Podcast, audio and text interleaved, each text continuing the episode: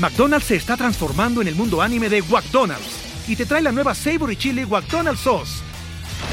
Los mejores sabores se unen en esta legendaria salsa para que tus 10-piece chicken wack papitas y Sprite se conviertan en un meal ultra poderoso. Desbloquea un manga con tu meal y disfruta de un corto de anime cada semana. Solo en McDonald's. ba baba go! En McDonald's participantes por tiempo limitado hasta agotar existencias.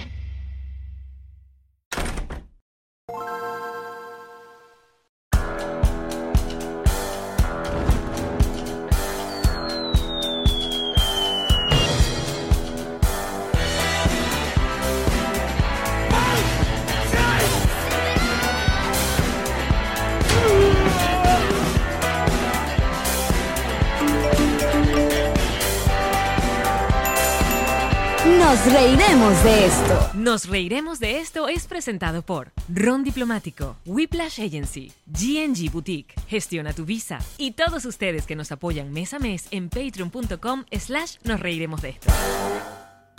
Ella Marín. Él es Alex Goncalves. ¿Y tú? Polo Troconis. ¡Sí! Bienvenidos a un nuevo episodio de Nos Reiremos de esto, tu podcast alcohólico de confianza y como siempre brinda con Ron Diplomático. El corazón del RAN. Ujú. Sergio Smilinski es nuestro asistente de producción. El señor Goldblum es nuestro diseñador que odia a Lady Gaga. Lo voy a decir acá y lo una, una vez para que el mundo lo sepa. No, lo- no le expongas de esa manera. Lo voy a decir, lo voy a decir. Eh, eh, a- al parecer odia a Lady Gaga. Lo que me enteré por Twitter. Y por Twitter. No, qué feo. Qué y miedo. Whiplash Agency no odia a nadie, sino que ama a un montón de gente. Porque es una agencia digital que se preocupa por ti. Se preocupa por tu vida en las redes sociales. Eh, Qué bueno que mencionas a Marjorie, porque Marjorie, eh, yo he tenido varios episodios eh, diciendo que está divina, Ujú. y me escribió esta mañana que le están pidiendo nudes. Ah, mira que ven. Entonces, como la responsable, publicidad- Esa es la publicidad que eh, eh, entrega, delivery de nos reiremos de entonces esto. como responsable de la matriz de opinión que yo misma creé, ¿verdad? Sobre Marjorie Haddad y lo divina que está. Quiero decirles que primero le hablan de usted con mucho respeto cada vez que le vayan a pedir el nude. Exacto. Tipo, ¿me podría usted, por favor, mandar una fototeta? Qué bueno eso. Eso, ¿no? De usted. Eh, que si viven ya, por ejemplo, en, en Mérida, ya lo están haciendo bien. Y de, de- de- de- de cualquier manera, siempre además, eh, porque fíjate, si tú pides un nude y ya, mándame un nude, es grosero, es vulgar, acoso sexual. Pero si tú dices, ¿Qué va a pensar te doy tanto dinero por un nude? Claro. propuesta de negocio. Muy Diferente, bien. se los dejo allí. Whiplash Agency. Así es. Buena publicidad. Lo sé. Ya voy contigo, pero dame un segundo. Pero en nosreiremosdeesto.com pueden comprar las entradas para nuestra gira de despedida que arranca en septiembre. Estamos tarde. Así que compren sus entradas, muchachos. Arranca acá en Washington, luego en Nueva York, luego estaremos por Los Ángeles, Dallas y ahí arranca por el resto de las ciudades que tenemos en Europa, eh, acá en los Estados Unidos y muy pronto los links para el resto de Latinoamérica. Dicho todo esto, coño, por fin Polo Troconis. La Popo Polo Music. Siempre he querido venir, pero Es verdad. circunstancias Es verdad. Sí, es verdad. pasaban cosas. ¿Cuántas No, veces no, lo has no, no, invitado? Creo que como tres veces Ah, hemos, hemos, hemos movido la fecha. No, no, no, como tres, pero hemos movido fecha. Mira, pero coño, eh, en este podcast, a lo largo de este podcast de los nuestros 38 años que hemos estado al aire, Cuatro, pero se sienten como 38. como animalitos de radio, obviamente siempre les hemos querido dar acá su espacio a figuras, ¿no? Que, que bueno, que, que hayan representado a la radio venezolana y quién como tú. Que día a día. ¿Quién como tú? A mí, a mí quien me contrata en la mega es Polo, eres tú. Y me fui. Y te fuiste. Tú sea, no te- prendiste no- esa candela y chao. Polo no te votó. ¿Ah? Yo me fui, quedó Boisla. Tú eres Bestia, de la administración. Estali- ¿Cómo era que era el Boisla apellido? Stoyanovich. O sea. Polo no te votó. No, no, no. Ah, No, no. No, Polo, Qué Polo bueno. me dio la oportunidad. Muy bien. Yo hablé muy bien de Jean-Marie, hablé muy bien de las nuevas generaciones que venían llegando y ella en ese momento siempre hablamos como de las administraciones que hubo y cuando yo me fui quedó Boisla, que fue cuando Jaime Ross asumió. La viejita, Sí, viejita. el gran Jaime. Porque además fuiste tú quien, quien implementas lo de la voz mega. Empezar a hacer este casting abierto para descubrir gente que estuviera por fuera del radar, porque así fue que entré yo. Allá eh, hubo, digamos, como, como, como todo un clan. Estuvo Losher, Ajá. que fue el de, el de esa idea, estaba Carreño, estaba Boisle, estaba yo. O sea, todos queríamos, porque además entendíamos que venían otras generaciones, venían nuevas voces y había que darle una oportunidad y un cambio. Y en mi caso yo tuve que arrancar de madrugada y ustedes no tenían que pasar por eso, que es lo que yo le digo a todo el mundo. que hay gente que viene, no, es que yo arranqué. No todo el mundo tiene que pasar por eso si no tienes que pasar por eso. Además que la radio de madrugada medio murió también. O sea, ya lo más tarde que había era un programa que llegara hasta la una de la mañana. Sí, porque... En vivo, bueno. En vivo, sí. También por la, por la inseguridad. Bueno, ojo, yo estaba, yo trabajaba de 1 a 4 de la mañana, que fue mi gran oportunidad, que de hecho escuché a Santiago que él recordó ese grupo. En el año, ¿qué cosa? En los 90. 1989. No, ya- No, ay, pero por ay. favor, ahí las pistolas eran de agua. Eh, sí, No, y roba- robaban reproductores. Pero, Y pero zapatos. igual, Y zapatos. tenías que estabas haciendo tu guardia, entonces te estabas Con tu reproductor. A ver, a ver si el carro estaba. Tenías que bajar tu cassette completo de, de tu cajita de reproductor. Cuando yo llego a la Mega por primera vez al edificio Splendor, Acércate un pelo Eh, ahí, el micrófono. porque cuando llego al edificio Splendor, por primera vez me remolcan el carro y se lo llevaron a Mate de Coco. Y tú dices, me robaron. Y se robaron el repro. Mira, ya que estoy viendo que tu silla se está, ca- se está yendo. Déjame, déjame dar la mía. No, no, no, no, no. Incapaz. No, incapaz. no, no, porque Quédate aquí tú, nosotros- Yo ya que- sé manejar No, la yo me- silla. Exacto, ella acá. ya tiene el No, truquito, Aquí, Polo. aquí estamos, aquí estamos. Coño, Polo tan, Un, tan dos, Ay, entregado. caballero, tres, dale tú un, la dos, tuya para tres. que no sienta que me está quitando la mía. es que ya yo conozco la mañita de la silla, Polo. Mira, Polo, ya va. Este. Tú cuando, cuando agarras la gerencia de la mega, conviertes a la mega en la mega de donde sea. Eres eh, tú el que haces la mega de la, de del- de la- el logo de la arañita. La- No, yo soy antes, Antes de de, eso. la O arañita, sea, la mega de ese logo azul 107. que era un logo cuadrado que nos costó muchísimo cambiarlo. Eh, yo llego en junio del año 92. Llego en junio del año 92, me habían llamado un año antes, en 1991, y iba a arrancar un lunes del año 91, en junio del año 91 también, y a última hora me arrepentí y me quedé en Caracas 150. Me ofrecieron como 200 bolívares más. que era una millonada. Arnaldo Salazar era el y me dice, "¿Tú realmente no te quieres ir?" Ah, no, yo bueno, no, tenía además como como como un poco de temor profesional, paso de la M a la FM, ya tenía como cuatro años en Radio Caracas Radio, entonces estaba... Te pero sentías estable ahí. Me sentía estable y al año siguiente eh, sí me fui. Mira, este logo. Bueno, ahí- ahí tenemos aquí ¡Wow! producción. Ese es el logo. Tenemos en producción acá. Ok, porque fun fact, niños, hoy van a aprender mucho de cultura pop y radial sobre todo. En la estación 107.3 es la primera FM de, de- de Venezuela. Sí, es la primera FM de Venezuela. Ajá, y se llamaba Existía, Éxito. eh, la FM Cultural, eh, pero era cultural, no tenía mensajes comerciales. Luego en la década... ¿Música clásica? eh, no, era música de todo tipo. Ah. Eh, lo que pasa que se llamaba la, la emisora cultural y habían programas. De hecho, y Gregorio Montiel Cupelo tenía un programa buenísimo, underground, de vanguardia, eh, llamado La Raza Cósmica. Por ahí pasó nombre. un gentío, José Tomás Angola, etcétera, etcétera. Y luego, a mediados de los 80, uh, fue la primera radio pirata que hubo en Venezuela, que era el Corsario FM, que era el dial 99.9. Eran estudiantes de la Universidad Simón Bolívar y de la Metropolitana que estudiaban electrónica. Y ellos decidieron hacer una radio pirata que se llamó Radio El Corsario. Ok. El Corsario FM. Una radio haci- pirata es porque no tenían permiso. no tenía. La FM, recuerden que la FM llega a Venezuela en, en FM comercial el primero de julio de 1989. Ok. Con la Mega. En ese momento éxitos. Pero antes, a mediados de los 80, estos estudiantes decidieron hacer bromas y con un, literalmente un aparatico con un transmisor, el espectro estaba totalmente solo. Entonces lo que exacto. tú hacías, transmitir en los naranjos en Montalbán, eso, ellos iban para una rumba, hacían una parrilla, Y se, se- caían a palo Y se escuchaba esa vaina en la radio. y se escuchaban. En ese momento no estaba Conatel, estaba el MTC, el Ministerio de Transporte y. Comunicaciones, y los iba pescando, pero ellos eran, como buenos venezolanos, se iban moviendo de sitio en sitio. Así como, como lo que pasó en Londres. como pasó, eh, Tal con- cual, con las como, la, como la del barco. Claro. nosotros tuvimos... ¿Cómo que se llama esa película? Eh, Ah, The Road That Broke. Que le cambiaron el nombre, pero es Sí. una maravilla Sí, sí, sí. esa película. Bueno, nosotros tuvimos el barco, ¿Qué pero bolas? el Corsario Claro. FM.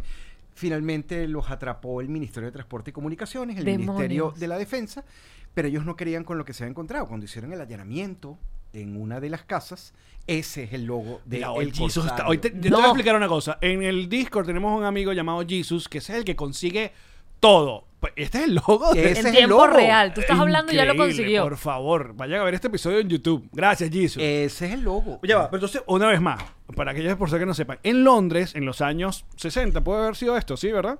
Sí, finales de Eh, los 60. Obviamente el gobierno tenía el control de, de, ah, de la radio y eh, Del e- era casi nulo el lugar donde podías escuchar rock and roll, que era la nueva música, la música Satánica. o sea, no la satánica, pero era la rebeldía y tal. Entonces, rock and roll. Como eran los británicos muy serios, muy cosas, no, eso no se iba a escuchar en la radio. Y lo que pasó fue que gente usaba barcos, buques, e instalaban ahí radios piratas donde la gente escuchaba y eso... Hay una película que terminó siendo una comedia que, que capaz no es completamente cierto todo lo que ocurre en la película, pero... eh, Sí, porque si estabas en el agua, digamos que eras tierra de nadie, pues no, Sí, no sí. te Exacto. podían... Estás en aguas internacionales. Exacto, no, no te pueden meter preso porque no estás haciendo nada en ningún lugar realmente de, de nadie. Tal cual. mira, ¿y Venezuela fue pionera en, en cuanto a la FM? Como No. muchas cosas, o, sabes o que- nos tardamos. Tú sabes que a nosotros en los medios nos pasaron cosas muy raras. La televisión a color llegó muy tarde. Sí. eh, por, un, por, un, por un mandato que hay leyendas, pero una de ellas era que no permitían la televisión a color porque los venezolanos estaban comprando un televisor Trinitron que costaba 5 mil bolívares. Ok. En ese momento, que era más o menos comprarte un carro. Entonces dijeron, vamos a restringir la televisión a color para que la gente no compre y no importe tele- televisores a colores. La televisión a color llega en 1980. De hecho, el Festival de la OTI es esa primera gran transmisión, a pesar de que Renio Tolina hizo el primer programa color, que era el Era de el Churumerún. Pero si tú tenías un televisor a colores, podías ver. Y luego prohibieron la emisión de color. En Venezuela una Sobre época... un business. Ajá Solo por el, exacto, por el asunto de los televisores. para evitar, para evitar un gasto innecesario. Y finalmente, ya en 1980, se liberó el Festival de la OTI, fue, digamos, esa primera gran transmisión para dar apertura a la, a la televisión a color. Wow. Con la FM sucedió algo similar. Colombia, Argentina, Chile, nuestros países, o sea, digamos, vecinos, tenían ya una radio FM. Y nosotros llegó muy tarde, muy, pero muy tarde. Estamos hablando de casi entrado la década de, los años 90, 1988. Pero era por también resistencia de los dueños de AM que no querían, eh, como siempre pasa, una cosa siempre va a matar lo otro y nunca termina matando nada. La, la televisión va a matar la radio, la, la- el internet va a matar la televisión y así vamos, ¿no? El streaming. el, sí, sí. el video Kill the Radio Star. Exacto, exacto. Tal cual. Pero finalmente las concesiones se le terminaron entregando a los que tenían AM y Mm. que podían demostrar que tenían un capital para mantener una radio y que podían montar lo que llamaban eh, todo lo que es la factibilidad técnica y económica para desarrollar las radios. De hecho, de una u otra manera, Santiago lo contó con, con ustedes, eh, mi generación le da la oportunidad es precisamente el paso de las emisoras M que crearon un FM, entonces nosotros íbamos a llenar ese espacio que dejaban los grandes locutores. Wow. Que es toda la camada de Napoleón Bravo, de, bueno, ahí también está... Eh, eh, eh, Losher estaba como en esa camada, pero es como más tu camada. Iván siempre estuvo, como digo yo. No, yo lo digo en, en- en broma. Porque y- era empezó muy joven. Y lo digo con toda propiedad. O sea, yo crecí escuchando en- a, a Iván y hay gente que recuerda a Iván de los 60, de Claro. Radio 13. Hay gente que recuerda a Iván de Radio Capital y Radio gente que recuerda a Iván en 750. Y cuando Eli Bravo se va a Tailandia a tomar un- unos días, que terminó siendo meses, eh, toda la directiva de la Mega me dicen, Polo, tenemos que sustituir a Eli. Entonces, le digo, bueno, mira, vamos a hacer un programa. Entonces me dicen, bueno, llama a Ramón Pasquier, que esté en la noche, y lo hacen ustedes dos. Y le digo, pana, no nos metas en ese compromiso, todo el mundo ama a Eli, más bien nos vamos a rayar. Y efectivamente fue, todo el mundo nos llamaba, ustedes no son Eli, qué, qué, qué asco de programa. Pero había que llamar para lanzar hate, había que llamar. Que Había- gastar saldo. Había que echar un Sí, sí. Entonces me dicen, ¿y quién va a quedar en tu turno de las 5 a 8? Que ponga música, que ponga clásico. Y luego vamos a llamar a Osher. Entonces todo el mundo se me queda viendo así. Enrique Cusco, Sergio Gómez. Entonces me queda, pero Iván- Iván no está. Mira, Iván se reinventa Sí, constantemente. Increíble. Iván, de hecho, agarra un nuevo aire en la Mega. Iván agarra un nuevo aire cuando pasa a Éxitos, que fue cuando terminamos haciendo Iván y Polo. Sí, cuando, cuando yo recuerdo que aparece Radio Scratch, que era de la, del acetato de la vanguardia. Increíble. Producido por nuestro ami- gran amigo David Rondón. Eh, ahí fue que yo conocí cosas como el trip hop. B- Bjork, Portishead. Sí, él estaba O sea, poniendo cosas que uno ni- ni sabía. Claro, pero era, era súper cool porque un- tú asumes que obviamente eres un tipo que ya eres legendario en la radio, sin embargo, estás abierto como esponja a recibir lo que te está dando una nueva generación, que en ese caso era David, el que le como que también posaba y no dejaba de investigar. David nos contó que para producir un programa de radio, de noticias, o sea, uno de, ustedes dependían de un servicio particular. Ustedes pagaban por un servicio donde les llegaban las noticias del día y la más importante. Y si tenías que hablar de un disco o de discografía de un artista, eran libros que tenías que buscar. Eran los que libros tener. de Billboard, eran libros que comprábamos, que eran unos ladrillos que después de años yo los terminé acumulando y después dije, bueno, ¿qué hago con esto? Y, lo, y los regalé. Hoy en día eh, tú googleas la Un información No, claro. o vas a New Musical Express, que eran los libros, o, o vas a Billboard y obtienes la información.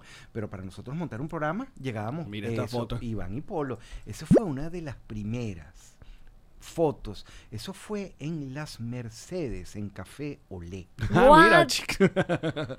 Es que recuerdo mucho, porque además ese fue, digamos, em, el último programa que yo hice en Venezuela. Ya se volvió a bajar la silla. Polo, ya- No, pero ya va. ¿No? Yo, no, yo- ¿Eh? vamos, a, vamos a terminar con esto ya.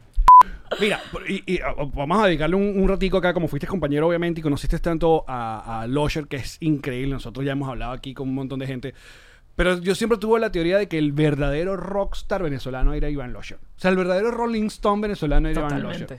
O sea, Losher vivía como un rockstar. Sí. siempre, siempre vivió como un rockstar, siempre estuvo a la vanguardia. Ustedes lo estaban mencionando ahorita. Él te podía eh, colocar mandril o Lex Zeppelin, pero estaba pendiente de lo nuevo de Page Mode o de lo nuevo de Moby. Increíble, Claro. increíble. O sea, él, él- él- él iba un poquito más allá y él quería siempre retroalimentarse de lo que estaba pasando. Él no se quedaba solamente en el clásico, sino, mira, hay algo diferente por ahí.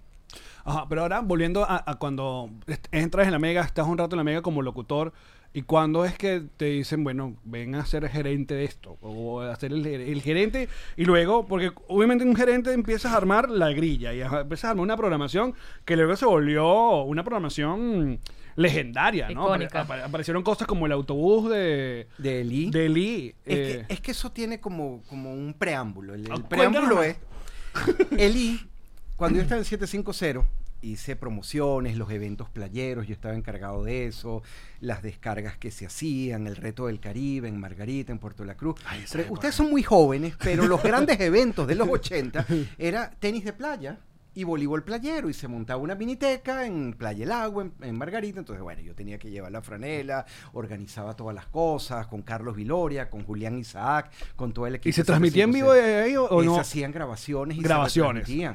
Bueno, Santiago Otero arranca eh, Evenpro, él era el que trabajaba con 1090 y Ricardo Far de Dinatron era el que los hacía con la competencia, con 750. Entonces había un evento playero en Morrocoy. Entonces el gran evento playero era eh, voleibol de playa o tenis de playa. Ese era el gran evento. Esa era la- esa más era- unas minitecas. Pero la gente la pasaba súper. Divino, qué inocente. Entonces, en 750, cuando hubo el cambio para la FM, eh, colocan el I como gerente de producción de 92.9 y a mí me llevan como jefe de producción de 92.9. Ahí ya había un gerente general que no nos permitía hacer nada, a él y a mí. Y ya 92.9 era... Estaba así- arrancando, estaba arrancando, ya El- tenía rocadencia, Ok. ya tenía su, eh, su programación, entonces no nos dejaban hacer nada. Entonces él y yo un fin de semana dijimos, bueno, vamos a cambiar música. Entonces colocamos en, en cajetines, Ujú. Toad the Weather Sprocket, All I Want, U2 One y Friday I'm in Love de The Cure. Cuando el lunes llegamos, el gerente general dijo, ustedes están votados. Porque la música, entonces él dice, Porque esas "Bueno, bandas nunca van a funcionar. Entonces, ¿Quién va a escuchar YouTube en la vida? nos llamaron a una reunión en la casa del director en Santa Paula y él le dice, Eli, bueno, Eli, tú te tienes que ir. Y tú, Polo, tú te quedas. Le digo, no, yo me voy también. Y Losher es el que le dice a Sergio Gómez y a John, mira, por ahí hay dos chamos. Sergio Gómez padre. Sergio Gómez padre. Y nos reunimos.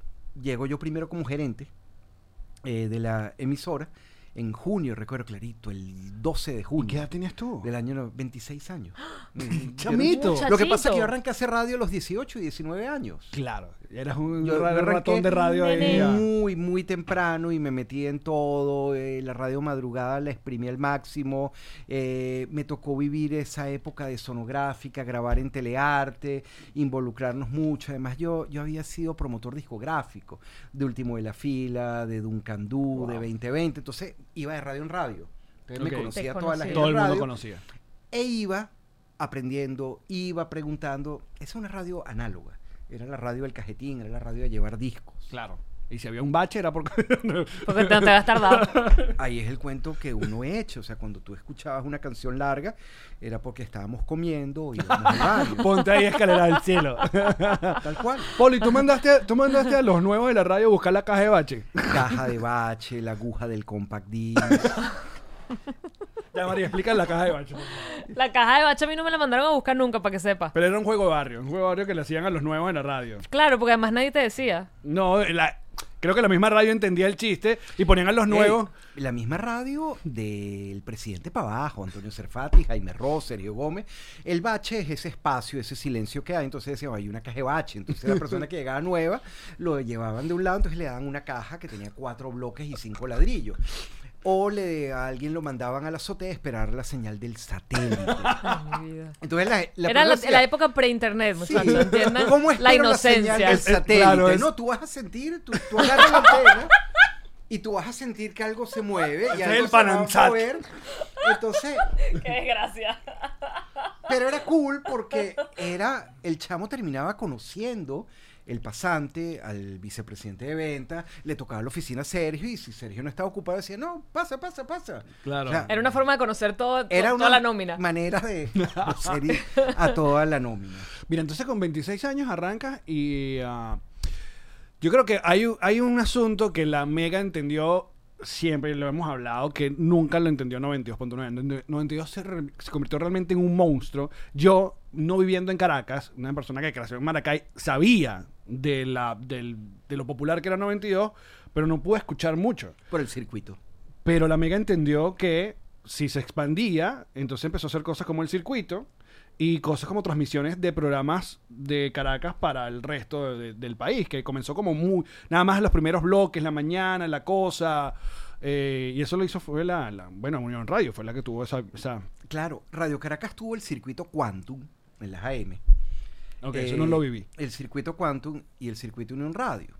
Que eso tal vez no lo crean, pero eran cintas de reel to reel. Ajá. Ahí se grababan los programas, por ejemplo, el programa de Jean-Marie, este programa se grababa en un reel.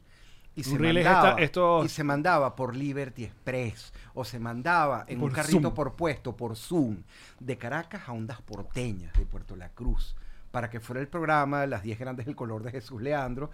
Así se comenzaron a desarrollar Wow. los circuitos. Eran con cintas de programas específicos. Pegaditas Quantum, que le hacía Julián Isaac, o Las 10 Grandes del Color, o los programas que hacía Carlos Eduardo Ball, o el Power Hits. Con el tiempo, todavía no estamos hablando de prehistoria de radio. Aquí no hay internet dial-up ni siquiera. Aquí estamos hablando de cintas. Todavía no había CDs. Entonces, esto inicia eh, lo que tú dices. Radio Caracas no le vio, digamos, como un mayor desarrollo a lo que era crear afiliadas de 92.9. En cambio, ya el circuito de un radio en AM era un circuito muy fuerte. En, con porteñas en Puerto de la Cruz, tenía en Maracaibo, tenía Fantasía al sur. O sea, habían muchísimas radios. Que la radio en Venezuela terminó siendo como una sociedad de familias, ¿no? Claro, claro, claro. Porque las concesiones se le empiezan a entregar a, los radiodifusor, a los radiodifusores por tradición, así como los Belfort tenían todo el grupo de, de lo que era el circuito CNB. En el caso de Unión Radio era lo que había creado Enrique junto, junto a su padre y el, y el papá de, de Sergito, los Bellorín, Chevela, tienen que recordar Claro, a sí, Chevela y a Juana. Ellos eran los de Puerto La Cruz. Sí, sí, sí. Y así se iba desarrollando todo eso. Pero, diste en el clavo, o sea, eso fue el mayor desarrollo que tuvo el circuito en un radio, que es, sin embargo, eh, la expansión de querer hablarle a todo un país. En algún momento sí benefició 92.9, porque nosotros de repente, mira, no puedes decir que la Megamóvil está en tal parte, porque estamos en, en este momento en satélite. Entonces, eh, 92.9 en algún momento, cuando la asume Guillermo Zambrano, Nosotros nos llamábamos Fernando, te gané, no, tú me ganaste esta, tú me ganaste, no, yo te gané este sorbet, yo me, yo me gané el otro. Eh, eso también es muy difícil de manejar cuando tienes un programa que va a nivel nacional, porque entonces tienes que ser poco local. Entonces, como, porque la gente que estaba en Puerto La Cruz, la gente que estaba en Lechería, Claro, que estaba en Carora, decir, ay, ¿qué, qué, ¿para qué me dejas hablar que alguien está toledano en el Paseo de las Mercedes? Claro, no me en la importa, moto? no sé ni qué. No me interesa Claro. y no me importa. que, que, que fue lo que pasó también cuando muchos de nosotros empezamos a emigrar y hay gente que intentó hacer radio fuera de Venezuela y tú mismo sabes que ya no estás, mm, ¿sabes? no sientes. No sientes le- sientes a quién le estás hablando, a pesar de que aquí uno puede ir leyendo y lo que va pasando, pero en ese momento tú estás encerrado y tú dices, bueno, yo estoy transmitiendo desde Miami, pero no tienes este calor. O sea, nosotros pudiéramos estar haciendo este programa eh, por teléfono y no es lo mismo ver a Yamari, no. No. es lo mismo verte los ojos, no es lo mismo sentirnos. Claro. Pero en esa época también creo que lo, lo duro que hizo 92, en contraparte, fue lo de la guerrilla de, del sticker. ¿Qué bolas lo del sticker Sí, de sí, sí, 92.9? sí, sí, Lo veías en todas partes. En lo todas veías- partes. lo Era veías- absurdo lo del sticker de 92.9. En todas partes había, o sea, todos los carros tenían autobuses, Todos los carros. todo, toda la ciudad estaba llena y hasta fuera de Caracas, tú veías y tú decías, coño, 90.9. que hubo un intento de porque yo pegué esa mosca de, de la mega yo pegué esa cal- yo- de hecho yo ey que se sepa yo pego calcomanías burda de bien no me queda ni una burbujita Mira, porque mira, fueron Mira Polo, pero jovencito junto a Soda Estéreo. Eso que, fue en Caracas, Que 7.0. ya vamos para allá. fotaza. Fotaza, ahí está, y ahí está Charlie, ¿no? Que está por aquí. Sí. Ahí está en color, te consiguieron en color y en... La cualquiera Exacto, ahí está.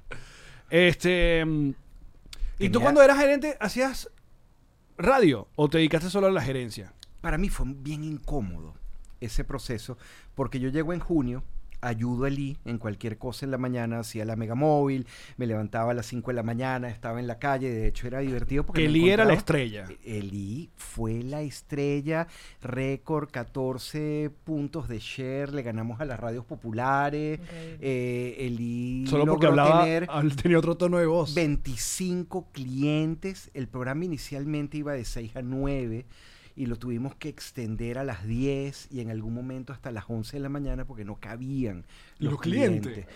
Claro, se humanizó la radio. No era el locutor que intenta ser joven. No es el locutor, "Ah, vamos a hacer trending. O ¿Y qué está trending? Entonces googleamos. Claro. No. Eh, yo había estudiado ya educación en la católica, me había graduado. Elí había estudiado comunicación. Sin embargo, no se había graduado cuando él arranca a hacer el programa. Entonces, aún nosotros íbamos a la católica, al cafetín. Entonces, escuchábamos. Claro. De hecho, el programa de Elí lleva a Shakira, a la católica. A un programa especial que hicimos, vamos a desayunar con una jovencita A esa joven colombiana Shakira, claro. que promete Ay, tiene esta que promete, ven para, vengan para que la conozcan. ven muchacha ven Sí. mi vida Entonces, la gente nos identifica y decía, no vale, yo, yo estudio con él. Ah, no, él estudia con nosotros. Entonces, para nosotros era más fácil comunicarnos. Entonces, la gente lo sintió. pero ¿Sabes no fue un choque al principio principio Claro, sobre todo de las gerencias no, o de al principio fue un choque duro porque cuando digo para mí fue muy incómodo porque yo llego primero como, como gerente de la emisora, Eli es el primer programa, yo tengo que hablar con Horacio Díaz Manso, un locutor que yo escuchaba desde chamo y decirle, Horacio, te pasamos a éxitos, él iba a hacer tu programa y luego aún mucho más incómodo. eh, la Polo Music, el horario de la Polo Music eh, era el horario que tenía Jesús Leandro. Yo tuve que hablar con Jesús también. Jesús, te vamos a pasar a éxitos. ¿Y por qué? ¿Quién viene? yo mismo soy Eh, Jesús es una de esas personas que siempre he admirado.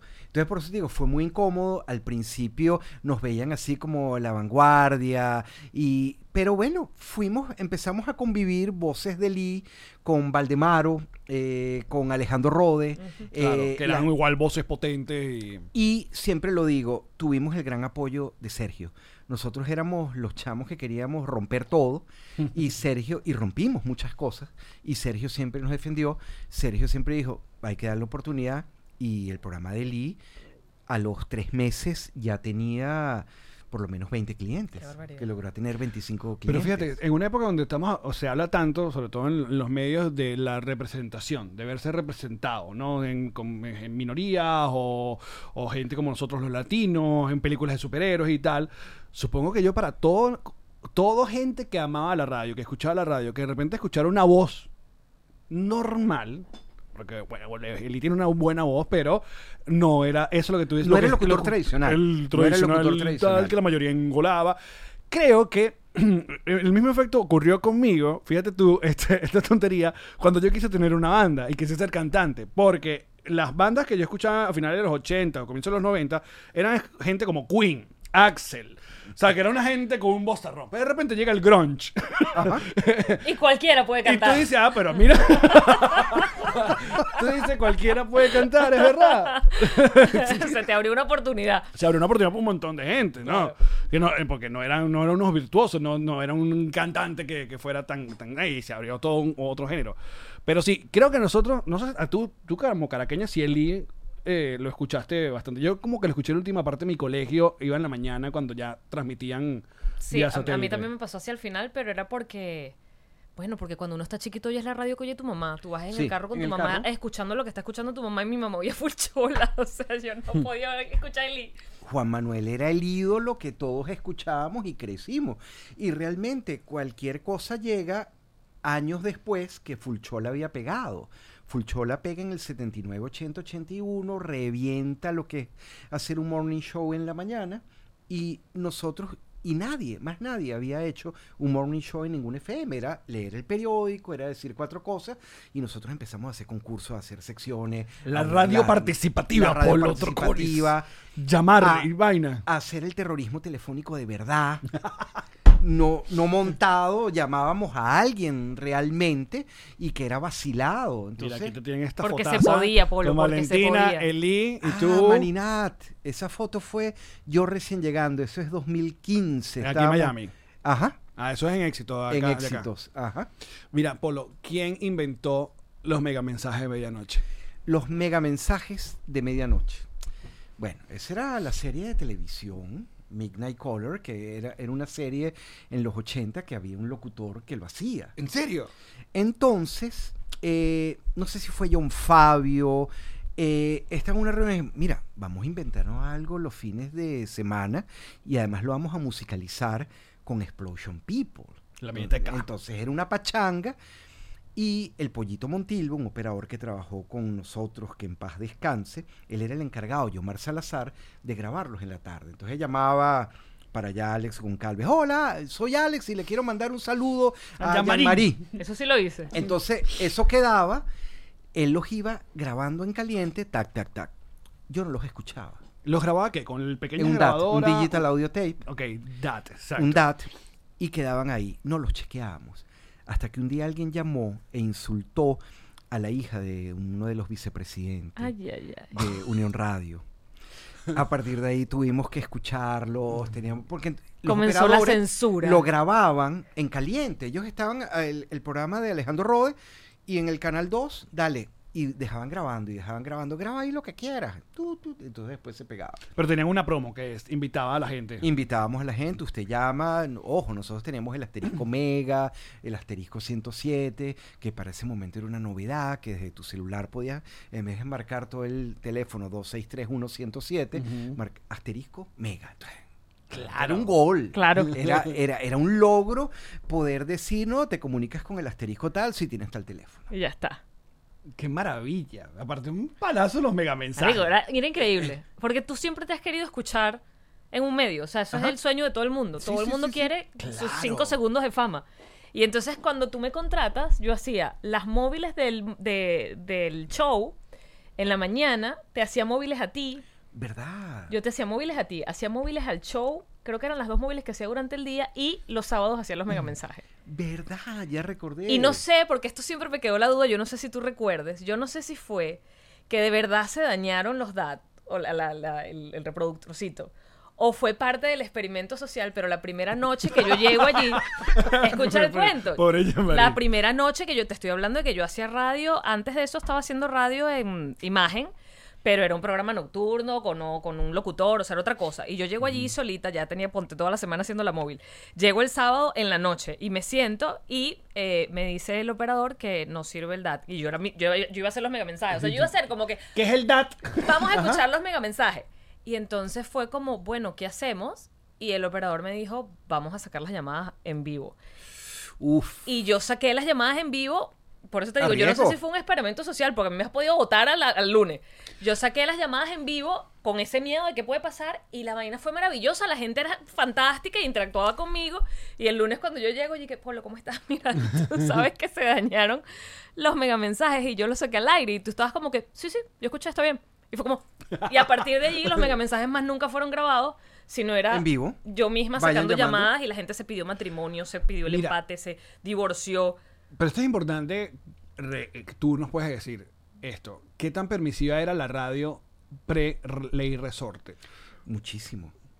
Muchísimo porque recuerda Sobre que todo en las noches, en la madrugada. en los 80 nosotros tuvimos uno por uno. Yo vengo de la radio uno por uno. De hecho, yo arranco de madrugada y el gran turno que yo tenía era en Caracas 750 luego de 8 de la noche a 10. Dame un segundo. El, el uno por uno, muchacho, fue un decreto presidencial que obligaba a las radios a poner un artista internacional. Por cada artista internacional tenías que poner una na- nacional. Uno nacional. Por eso que nuestros artistas de los 80 s- s- te la sabes tanto. Sí. Giordano, Franco De Vita y tal. Eso lo puso Lucinchi, si no me equivoco. Eh, sí. Ajá. Ajá. No, Luis Herrera. Luis estamos Herrera. estamos O sea, hablando 83. de, ajá, del paso.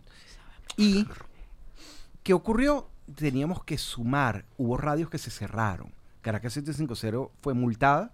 1090 creo que también fue multada por no cumplir. Porque luego a golpe de 8 de la noche tú tenías que hacer como un inventario. Eh, mira, Alex puso tal canción, Jean-Marie puso tanta. Uy, a mí me tocó poner en una hora, eh, no te miento, por lo menos 30 canciones. Había en Radio Edit Ok. de Ponte tu Cuyagua Fuga. Ajá. Se llevaba a un minuto 50. Entonces tú ponías canciones, canciones, canciones, canciones, rodaban, Para rodaban, cumplir. Para poder cumplir. ¿Qué ocurre? Ese uno por uno, nadie dijo nada, llega la FM, no hay nada, empezamos a poner. De hecho, fíjate que nosotros hacíamos los megaconciertos, transmitíamos, colocábamos artistas venezolanos, colocábamos artistas de, de la casa, pero a discreción y de acuerdo a la curva de musicalización. Pero no era Como un debería mandato ser. pero no era un mandato. Era una radio muy permisiva, no solamente con lo que decías, con lo que hacías, eh, con lo que tú querías hacer, con transmisiones, los programas grabados. No había como, como tantas alertas que vinieron años después. Sí, Claro, porque hubo gente que dijo groserías también, pero estaba en la noche, el sábado, y el operador estaba con el dedo así. O sea, lo que Claro. sonaba el coño de tu...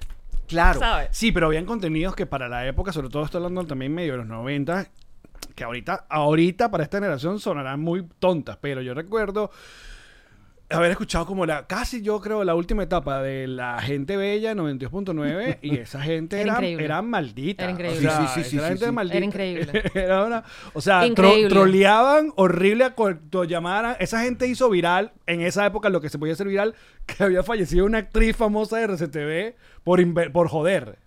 Era maravilloso. Ey, y sin embargo recuerda que hoy en día la ley te dice que tú puedes utilizar eh, un horario, el horario de la noche de 11 a 5 de la mañana es un horario supervisado, que tú puedes advertir que vas a hacer uso de un lenguaje fuerte, vas a hablar de sexo ¿Ah, sí? y, está permitido. O sea, tú puedes pasar una línea, pero tienes que hacer la Ya advertencia advertirlo. entre 11 de la noche y 5 de la mañana, que por eso dicen, esto es un horario supervisado. Mm. Y tú adviertes. Pero igual yo creo que con, con lo que Mm. quedó allá nadie se arriesgó. No, No, estás loco. no. Tienes que estar totalmente blindado, que es lo que yo siempre he dicho. Dice, no, que los medios. Ah, pero ¿quién realmente va a salvar a los medios? ¿O quién realmente va a ayudar a los medios? Claro. Y la radio de aquí, ya que trabajas en la radio de aquí, y has tenido tu. Polo tuvo que literalmente volver a empezar. Después de haber, sido, de haber tenido todos los mejores programas, gerente de la, de la radio, te, te viniste para acá y literalmente empezaste a tender llamadas otra vez en, en radios. Mira, yo arranqué de cero. Pero ya va, perdón. Cuando sales de Venezuela, sales porque te presentan una oportunidad no, acá. no. Yo salgo de Venezuela ¿Quieres con... otra? Eh, no, voy bien, voy bien, ok. voy bien. Yo salgo de Venezuela con un proyecto totalmente diferente. Incluso dejé mi reel to reel, dejé programas que tenía grabados de Soda Stereo, de la Unión. Yo dije, "Ah, yo más nunca voy a hacer radio. Yo me voy primero a Houston. Y resulta que el proyecto no se dio. Llegando no se dio. Ahí mismo mm, Te apretaste. tuve que apretar bastante. Eh, y dije, bueno, antes de que me empiece a comer los ahorros, empecé a buscar trabajo en lo que podía. Mi primer trabajo aquí en los Estados Unidos fue en Walmart, en mantenimiento, de 11 de la noche a 7 de la mañana. Wow. Yo era el que pasaba el primero, el que recogía los pipotes, el que recogía los carritos afuera. Y los Walmart en Texas, los que nos ven en Texas, saben que ya son los super Walmart. Claro. Son mucho más grandes. Y éramos, tenía un amigo mexicano que yo ayudé, había otro amigo salvadoreño y éramos los que estábamos en el turno de 11 ¿Y de la cero noche visa de, de artista? a O sea, 7. ¿Tú te viniste? O No, sea- no, yo me vine totalmente legal. Ah, ok. Pero recuerda que tú estás recién llegado y nadie te está esperando. Nadie. Ojo, yo apliqué en Televisa, apliqué en Telemundo, apliqué en Univisión, apliqué en todo lo que pude en Houston. Y lo primero que salió fue mantenimiento en Walmart. Y fue lo que agarré. Luego pasé por Taco Bell. Y cuando vi que la cosa no estaba tan fácil, dije, bueno, déjame bajar de Texas al sur de la Florida.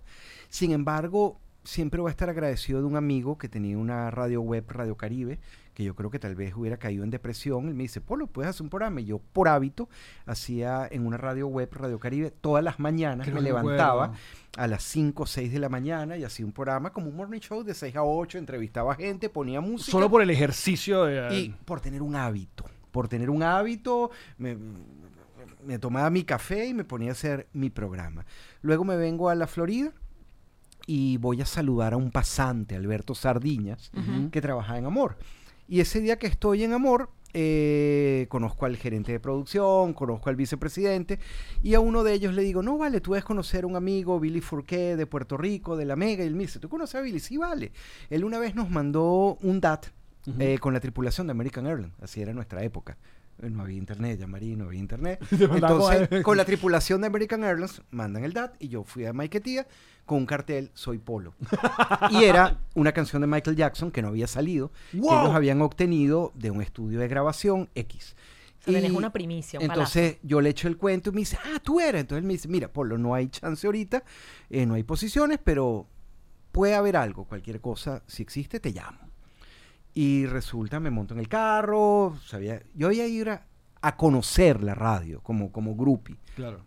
Cuando me estoy montando, me llama Alberto, Polo, ¿dónde estás? No, saliendo. O sea, estaba pagando y ya. Me dice, bueno, mira, no tiene que ser hoy, puede ser la semana que viene, pero Pedro Javier quiere que hagas una prueba de locución. Y yo, ya había pagado el garaje. No, ya había salido como buen nuevo, me paré en un estacionamiento en Coral Gables, carísimo. Me costó como 35 dólares. Madre. Oye, esa, esa Todavía nova- lo recuerdas, Esas novatadas. Ustedes- saben uno- de lo- uno de nunca no olvida- De lo- de lo que hablo. Uno nunca olvida que uno se recién llegado. Este cartel que dice Towel y que no, aquí no va a pasar nada. ¿Qué tanto- qué bota. tanto? Sigo rodando, me busco un parquímetro porque tenía unas moneditas ahí como todos al principio. Mm. Le empiezo a echar monedas al parquímetro. Estaba malo. Me re- retrocedo, me quedan, recuerdo clarito, 35 centavos que me daba para 18 o 25 minutos. Voy corriendo a la radio, me hago el loco, mira, aquí estoy. Me recibe Dani Cruz y Santi Franco, que hace un morning show acá, los dos hacen morning show, y me hacen la prueba de locución. Me, me ayudan de buena onda. No, Polo, tienes que hablar de esta manera. Y yo, bueno, ¿pero qué hago? No, no, no, no. Mm, Recuerdo, creo que me pusieron una canción de Enrique Iglesias y otra de Romeo Santos y o de Juan Luis Guerra. Y yo, bueno, esto es lo que tienes que hacer. ¿Y quién me avisa? No, nosotros te llamamos. Como a los dos días me llama Dani. Mira, Polo, eh, dame tu social para hacerte el background check para trabajar acá, pero no hay posición. Te vamos a pagar 15 dólares la hora. Eh, eh, eh. ¿Y qué pasa, papi? Por favor, ¿qué cree que llegó la mamá? ¿tú quieres? Y yo, claro, me quiero meter en la radio. Entonces me tocó arrancar fin de semana. Yo creo que sí eh, llegó la mamá. Trabajar. Eh, sorry que te no. No llegó la mamá, pero bueno, se queda fuera. trabajar. eh, eso fue en el 13 de noviembre del año 2015. Empiezo a hacer turnos como, en los- como si estuviera llegando a la radio por primera vez en mi vida. Eh, me toca Acción de Gracias, lo que nadie quería hacer. Claro. Claro. Black Polo, Friday. increíble. Navidad, 24 de diciembre. Y a poner música que capaz no habías ni escuchado nunca, no, No, está en tu no, radar. no, no, todo no. reggaetón. De hecho, todo- recuerdo que ese primer 24, mis chamos, yo llegué a la casa de reventa y le dije, chamo, mm, por mí disfruten, pero yo no mira, puedo. lo, mira lo que te acaban de conseguir. Mi carnet del. San Ignacio. Ese es en 1984. Mira qué buen pelo, Polo. Cállate. No, ¿y el bronceado? Mira, eras el lazo de la época. Algo así, algo así. Ese es el año 84. Caraca, yo supongo que eso, eso está en Facebook, porque si no, Jesus es un gran hacker. Qué miedo. Qué miedo. Instagram. Qué miedo. Está en el Instagram. Ah, ok, ok. Mira, de cero entonces otra De vez. cero, ¿Y cómo te operador. sentías? ¿Te- tú, que ¿Bajoneado? ¿Llegó No, la depresión? mira, no. Yo siempre te he conocido y tú eres, tú eres un algodoncito. o sea, siempre andas con buena onda, Mira, siempre estás... Tuve suerte. Porque, ¿Por qué tuve suerte? Fui bien recibido por la gente de, de- de la radio, de, de Amor. No, Polo, una oportunidad. Sabían que yo estaba llegando. Sabían que había hecho radio. Pero mira, esto es lo que hay. Cúbreme aquí, edita acá. Eh, yo no sabía editar. Un día me llamaron y me dijeron, Polo, mira, hay unas horas disponibles. ¿Tú sabes eh, editar? Y yo, sí, sí. Llamé a Carreño. Llamé a. Carreño. Jesús, pana, ¿cómo hago? me metí en YouTube, agarré un tutorial, tenía años que no editaba, aprendí a editar nuevamente. Eh, esa fue mi primera eh, etapa, atender llamadas telefónicas, entregarle los premios a la gente, turnos de la noche, turnos de madrugada. Y fue pasando, fue pasando. Un día me dijeron, mira, Polo, hay una oportunidad de trabajar de asistente de producción. Voy, yo escribo. Empecé con los Peachy Boys como, Mm. como, como asistente de producción de la productora que estaba ahí. Luego de los Peachy Boys me pasaron a trabajar con Javier Romero como show producer. Ya por fin, después de cuatro años, tuve un contrato. Yo desde el año 2015 hasta el 2018 era 15 dólares la hora cada vez que iba. O sea, me pagaban por hora, entonces hacía Uber. Y, te aparte de hacer Uber, ponía fiestas. eh, me compré un display, tenía mis cornetas. Le hacía matrimonios a la gente, primeras comuniones. Como DJ, Iba, musicalizaba. Era muy divertido porque entonces tuve suerte en algunos casos. Me tocaba gente que a la una de la mañana estaban totalmente rascados. Entonces me "Eh, buena propina. Y yo no veía que me ponían y de repente encontraba 700 dólares de propina. No jodas. ¡Oye, vale! Me pasó dos veces nada más. Pero, Bueno, pero bueno. Gente rascada con real. Coño. Sí, ay, ay, yo, yo quiero que me ponga hasta el tema. Y nada, el, así fue el proceso, show producer, madrugando, aguantando, escuchando, aprendiendo todos los días, aprendiendo, como le digo a todo el mundo, un baño de humildad, porque aquí nadie te conoce. Ajá. Aquí nadie te conoce. Aquí hay un millón de cada uno de nosotros. Y nada, escribiendo. Mira, hay que hacer esto. Vamos para allá. Hay que un voluntario. Yo soy, yo pertenezco todavía al crew de voluntarios cuando hay huracanes que cierran la radio, hacen un lockdown. Y yo me ofrecía, mira, yo estoy aquí. Que te tienes que quedar adentro. Te tienes que quedar adentro para hacer la cobertura. Entonces te encierran. Yo no sabía que hacían eso, claro, Sí. pero alguien se tiene que quedar firmas para un cuento. release, firmas un release que estás bajo tu responsabilidad y Wow. cierran la radio literalmente, por eso es un lockdown, y te quedas ahí hasta que pasa todo el peligro y no puedes salir de la radio y eres el que está de guardia. Duermes allí en un estudio de grabación, en un colchoncito. Mira, para lo, la- para lo que aquí está en tu foto con, con Javier. Si les suena el nombre de Javier Romero es porque obviamente este era el sidekick por años de, de Don Francisco en Sábado Gigante y él es una de las estrellas de la radio, mayamera y del sur de la Florida. ¿Crees tú que aquí lo- los dos grandes es él y Enrique, Enrique Santos? Tal cual. Son, esa es la... Enrique- Los Pichis tuvieron su momento. Y sí, no, no, los pitches marcaron toda una pauta, llegaron a tener varios número uno en la mañana. Sí, sí, cuando nosotros llegamos los Pichis eran reyes. Enormes. Eh, Enrique, porque tiene muchos años acá, al igual que Javier, y la gente tiene eso en la mente, allí, los tienen allí en la mente. Ahora, para aquellas personas que nos escuchan, nos escuchan de todos lados, este, aquí la gente dice, un auto cero kilómetros. Eh, de paquete, De de, pa- paquete. Ahí te lo pusieron, de dice paquete. Javier. Este, este, Amor pertenece al conglomerado de, De medios de Univisión, de Univisión o sea, tú estás ahí en, la, en el Doral donde En está el Doral, en el dice Univisión. 8551. Y ahí está también todo el asunto de Ahí está, noticias. Mix eh, 98. Hay dos, hay una sede que es en la 41, que es donde se grababa antes eh, Sábado Gigante. Ok. Yo estoy abajo en el 8551, es donde está el canal 23 y donde está también el network de Miami, donde hacen Despierta América, El Gordo y la Flaca, y hay un área donde estamos las radios. Está Radio Mambí, está QA, eh, donde está Andrina Candica, venezolana también, ella hace un morning show, Mix 98 y Amor 1075. ¿Y está 100% cubanizada todo el asunto de la radio o no tanto cubanizada? No, ¿No? no, Porque esa es como la percepción que, que, que tenemos siempre Mm. los medios mayameros. no. Que si no le hablas al público cubano, Lo que pasa que tú sabes, además, es muy triste, pero quienes terminando, eh, terminaron instaurando eso fueron algunos venezolanos ¿Ah, que sí? manejan medios. Oh, es que tú sabes, yo no quiero contratar venezolanos, pues esta es una radio. Y resulta que con el pasar del tiempo, de hecho, para muestra un botón, el programa de la mañana, Javier es cubano, Dani es puertorriqueño, Vela es colombiana. Luego viene Alberto Sardiñas, que es venezolano. Luego viene José Antonio Álvarez, que es cubano que vivió muchos años entre Valencia y Maracay, y Roxana García, que es argentina. Y luego estoy yo haciendo un turno de noche. En la otra emisora, el Morning Show lo hace un colombiano y una argentina. Luego viene otro cubano, luego está Vicky Van, la chama, que le está yendo muy bien. Monse, que es hondureña, Vela colombiana. O sea, Mix es, es un melting pop. realmente- Es realmente un melting pop. Que es como Miami, pues. y los últimos números, los últimos números de encuesta te dan que antes, antes, pero te hablo de antes, en la década de 2000, eh, la, era muy grande la presencia cubana Claro. dentro de los oyentes. Hoy en día, lo que llaman el South American, Ajá. junto Colombia, Venezuela, sobrepasan a la audiencia. Claro, cubana juntos. Sí, sí, sí. juntos, juntos. Argentinos, pero sobre todo Colombia y Venezuela vienen a ser esos dos grandes. Y, hey, ve Despierta América. Raúl, Jesse, el chef Jesus y todos los medios. Y no Sí, poco a poco, solamente eso, está variando. en- Hay oportunidad para argentinos, para colombianos. Ha ido variando porque además la ciudad, el sur de la Florida, ha ido cambiando. Sí. Obviamente en los 90, esto no es ningún secreto, el Miami lo terminan construyendo. eh, es la cultura cubana, Los a los cubanos.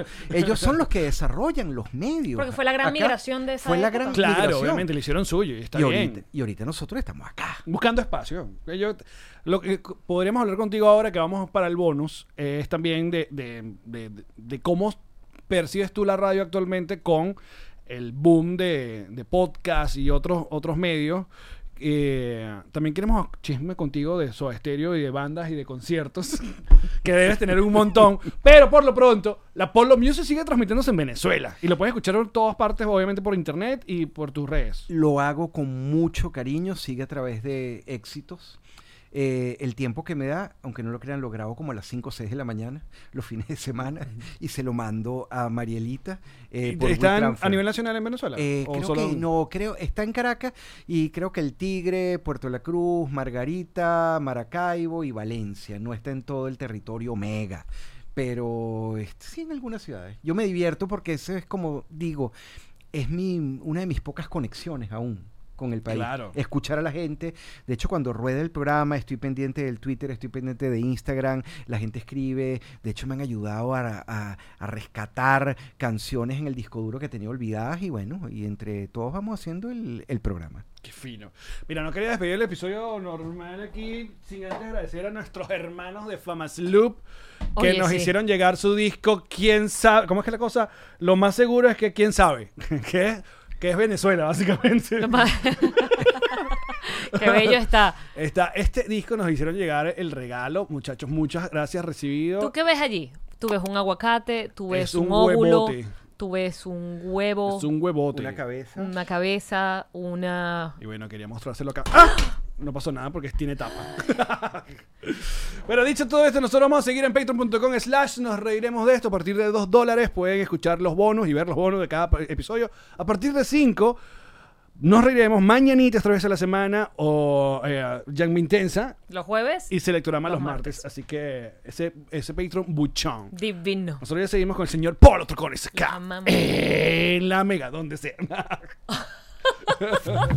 Momento de hablarles de diplomático, ron diplomático. Ron venezolano y de los mejores del mundo para exportar. No, en cualquier lugar del mundo usted va y aparece con un ron diplomático y le dice, pero bienvenido, adelante. Coronaste horrible. Además, ¿sabes qué puedes hacer también? Puedes meterte en drizzly.com si estás aquí en los Estados Unidos para que te llegue a la puerta de tu casa y así te apareces a la puerta de la casa con... Ah, mire que, ¿quién llegó? Ding, dong. Diplomático. Así es, el corazón del ron. GNG Boutique. Así es, es para ti. Mira, un regalo. regalo de G&G personalizado con la historia que tú quieras contar. eh, artista, eso es hecho a mano, eso es una pieza única, eso no lo vas a ver más en ninguna parte en tu vida. Zapatos, chaquetas, gorra, blue jeans. No, increíble. Y aparte ya tienen su boutique ah, acá en la ciudad de Miami. Entran en su cuenta en Instagram y ahí van a revisar dónde está la boutique. Pasen porque aparte tienen nueva colección. GNG Boutique. Es para ti. Momento de gestionar tu visa. Hazlo con Gestiona tu visa. Excelente. ¿Viste? Redondo. Facilito. No, no, yo- ¿para dónde vas a ir? Porque Gestiona tu Visa conoce todo, todos los movimientos migratorios, cómo está el asunto en la embajada, cuáles son las fórmulas que uno tiene que llenar, la- la, eh, todo el asunto. Sí, porque ser venezolano cambia todos los días, amigo. todo el tiempo. Todo es una visa nueva para un país que no tenía. O si uno ya no ni sabe, sabe. Así que tú puedes gestionar tu visa con mis amigos de Gestiona tu Visa, en arroba Gestiona tu Visa. Ahí la primera Disculpa que no- Gestiona tu Visa. Gracias. La primera consulta va completamente gratis de nuestra parte. Así que pases por allá y gestiona tu visa. Muy bien. Un, dos, tres y. ¿Quieres tener Una página web. Quieres triunfar y en la vida ganar. Whiplash.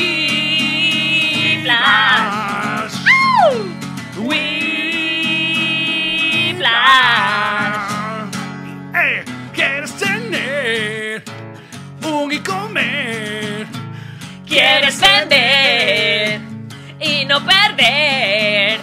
Whiplash.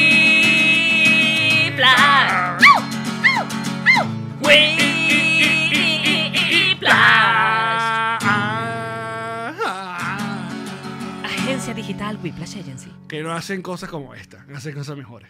Coño, pero esto está genial. Esta fue una producción de Connector Media House.